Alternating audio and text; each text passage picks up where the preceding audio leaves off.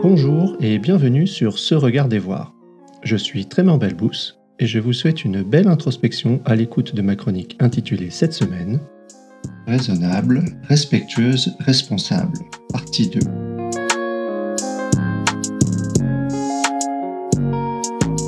Raisonnable, respectueuse, responsable, partie 2. Il y a un mois, en publiant Face aux évidences que je ne sais pas résoudre, je m'interrogeais, je doutais. Je venais de terminer la lecture du livre de Timothée Paric. Cette lecture m'a touché, et au moment d'écrire l'article, j'étais encore dans une sorte de digestion.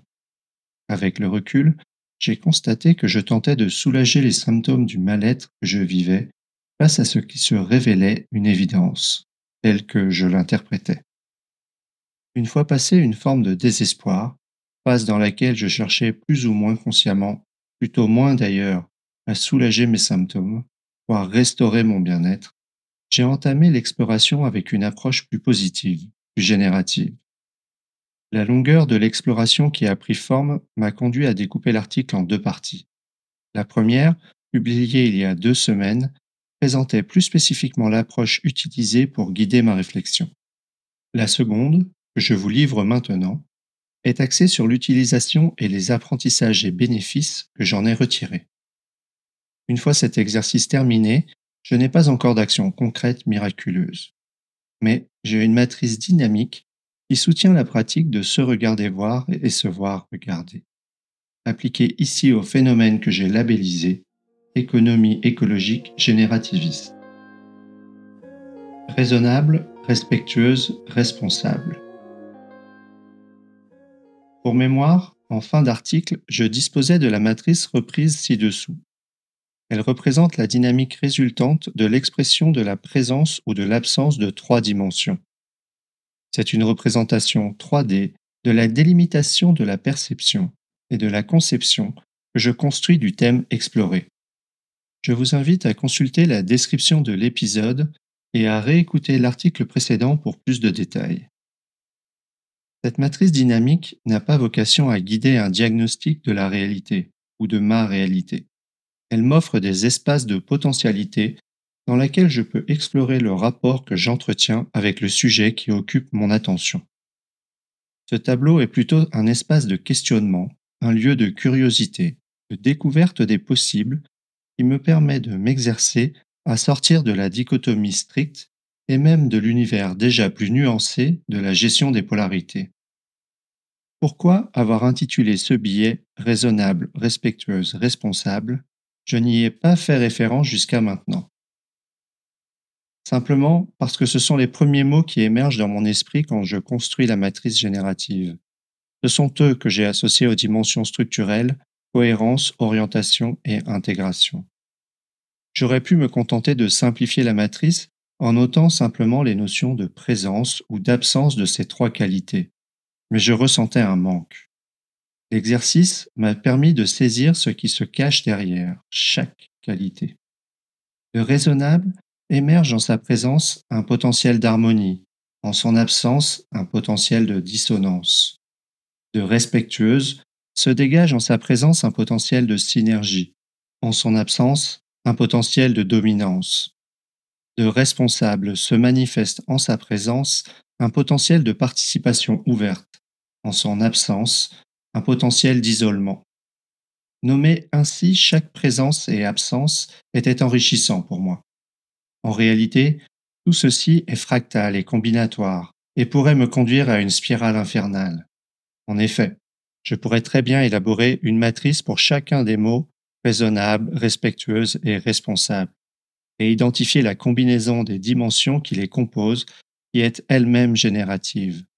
Je pourrais aussi explorer chacun des termes en me concentrant sur moi-même, notamment interroger ce que signifie d'incarner ces qualités, ou bien en me concentrant sur le sujet, révélant alors ce que signifient ces qualités pour une économie écologique générative.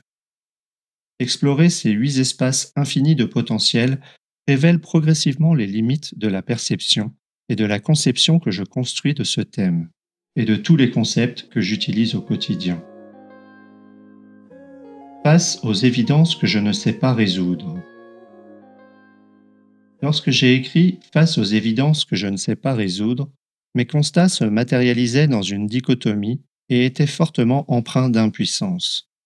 La matrice que j'ai créée, aussi subjective et imparfaite puisse-t-elle être, me donne accès à plus d'espace.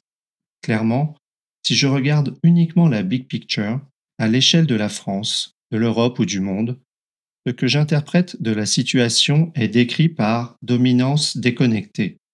Toute l'économie est dissonante, dominée et isolée.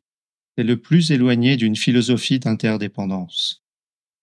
Cette échelle reflète les grandes tendances et cumule toutes les absences en dynamique. Je ne perds pas non plus de vue les limites de ma perception en n'oubliant pas que mon accès à l'information est très partiel. Il devient évident et clair que l'économie vivante est une intention, une vision. Tous les éléments de l'économie sont en harmonie, participative, de manière synergique. Cette économie incarne pleinement une philosophie d'interdépendance, tous les éléments étant valorisés et contribuants. C'est une direction à suivre, et qui me semble certes loin, mais accessible à une échelle personnelle, locale et collective.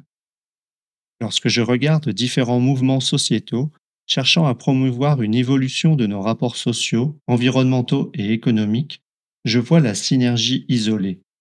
Il existe des relations harmonieuses et synergiques au sein de l'économie, mais elles sont isolées et non généralisées. Le plein potentiel du système participatif et harmonieux n'est pas encore réalisé. Encore confrontés à une forme d'isolement, ces mouvements ne parviennent pas à engager une large participation. On touche peut-être là aux conséquences de l'impuissance acquise. Lorsque je regarde le monde politique, même engagé dans une volonté affichée d'évolution vers d'autres rapports économiques, ce qui montre pour moi est potentiel inaccompli. Il existe des opportunités pour des relations synergiques mais le manque de participation et la dissonance existante empêchent la réalisation de ces possibilités. Le but n'est pas ici de chercher les causes, mais de faire le constat que le potentiel est là, sa transformation en action est encore limitée. À titre personnel, je me retrouve dans symbiose désirée. L'économie s'efforce d'obtenir un système synergique et participatif, mais il existe encore des discordances. Cependant, L'intention et l'effort vers une économie plus interdépendante sont évidents. Mon intention profonde et une partie de plus en plus significative de mes choix sont là. Et tout cela reste encore insuffisant et surtout dissonant à bien des égards. Ce regarder voir prend une autre dimension lorsque je prends vraiment le temps de sortir d'une dynamique de préservation personnelle, enracinée dans la dichotomie, pour m'engager dans une exploration curieuse des potentialités qui est à la fois multidimensionnel et dynamique. Pour résumer, explorer la résultante dynamique de trois dimensions, aux limites infinies, au travers de leur présence ou absence, nuance grandement le champ des possibles en comparaison des traditionnels cadrans ou choix binaires. Regarder le monde qui m'entoure avec ces nuances permet de ne pas mettre tous les contextes dans le même panier, moi ça me donne de l'espoir. La présence générative des trois dimensions simultanément me donne un cap, une vision, et m'aide à orienter mes efforts. Et vous? Quelles approches utilisez-vous pour regarder le monde? Comment cela contribue-t-il à votre bien-être à long terme? Merci pour votre écoute. Vous pouvez retrouver l'article associé à cet épisode sur le blog de Se Regarder Voir se-regarder-voir.com. N'hésitez pas à y contribuer vos récits d'expérience et commentaires, ainsi qu'à vous abonner pour recevoir chaque semaine l'audio et son article.